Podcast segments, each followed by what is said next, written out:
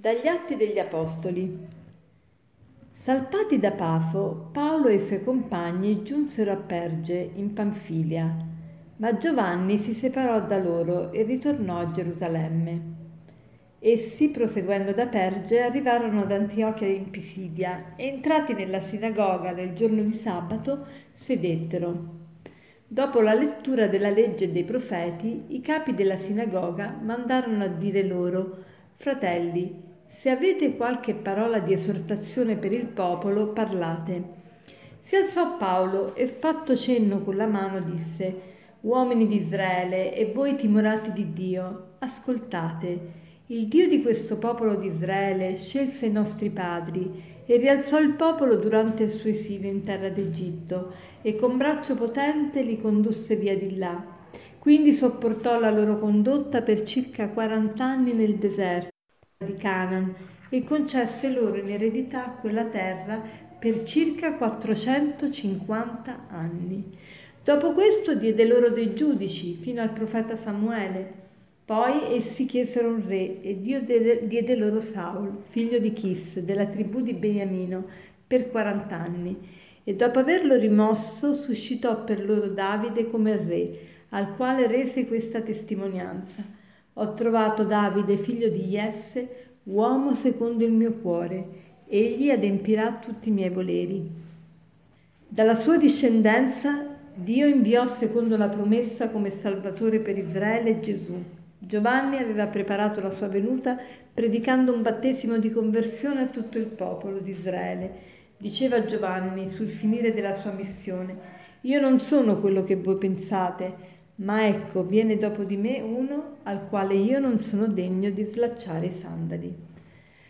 Siamo sempre negli Atti degli Apostoli, stiamo seguendo l'itinerario che ci presenta eh, Luca, San Luca, eh, l'itinerario del, del, viaggio, dei viaggi apostolici di Paolo. Sappiamo che la seconda parte della, degli Atti degli Apostoli è tutta dedicata alla missione di Paolo e che in parte è accompagnato da Barnaba, in parte è accompagnato da Sila e, e quindi eh, vediamo le sue varie vicissitudini.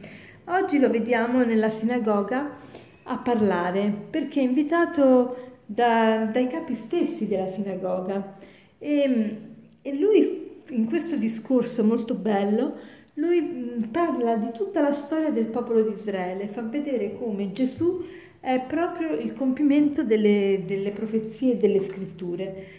E vedete quanto ricorre spesso questa, questo concetto, no? che Gesù non è venuto così ex abrupto, all'improvviso nella storia dell'umanità, ma c'è stato tutto un cammino di preparazione.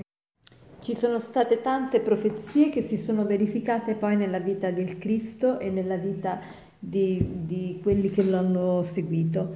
E oggi San Paolo appunto fa tutto un excursus della storia del popolo di Israele. E allora che cosa ci dice questo per, per noi, per, per noi oggi che viviamo in questa società, in questo tempo, in questa seconda fase del coronavirus? Che cosa ci dice questo, questo brano?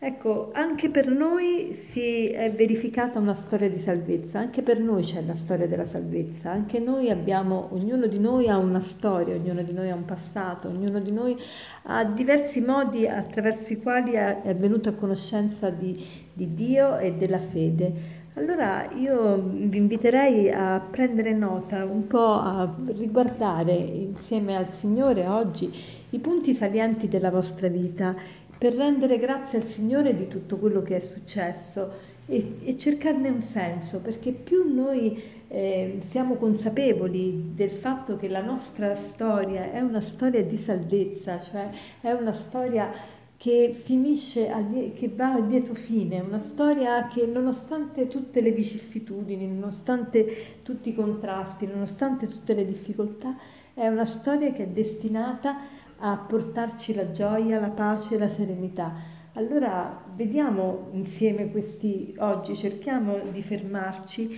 e guardare la nostra storia, guardarla insieme a Dio, guardarla con gli occhi di Dio per apprezzarla sempre di più e per essere sempre più determinati a spendere bene il resto degli anni che il Signore ci mette davanti così che non sprechiamo la nostra vita, ma la rendiamo un servizio, eh, un dono per, per, gli altri e che, che quindi si trasforma anche in una grande eh, avventura per noi, perché l'uomo si realizza soltanto dando la propria vita.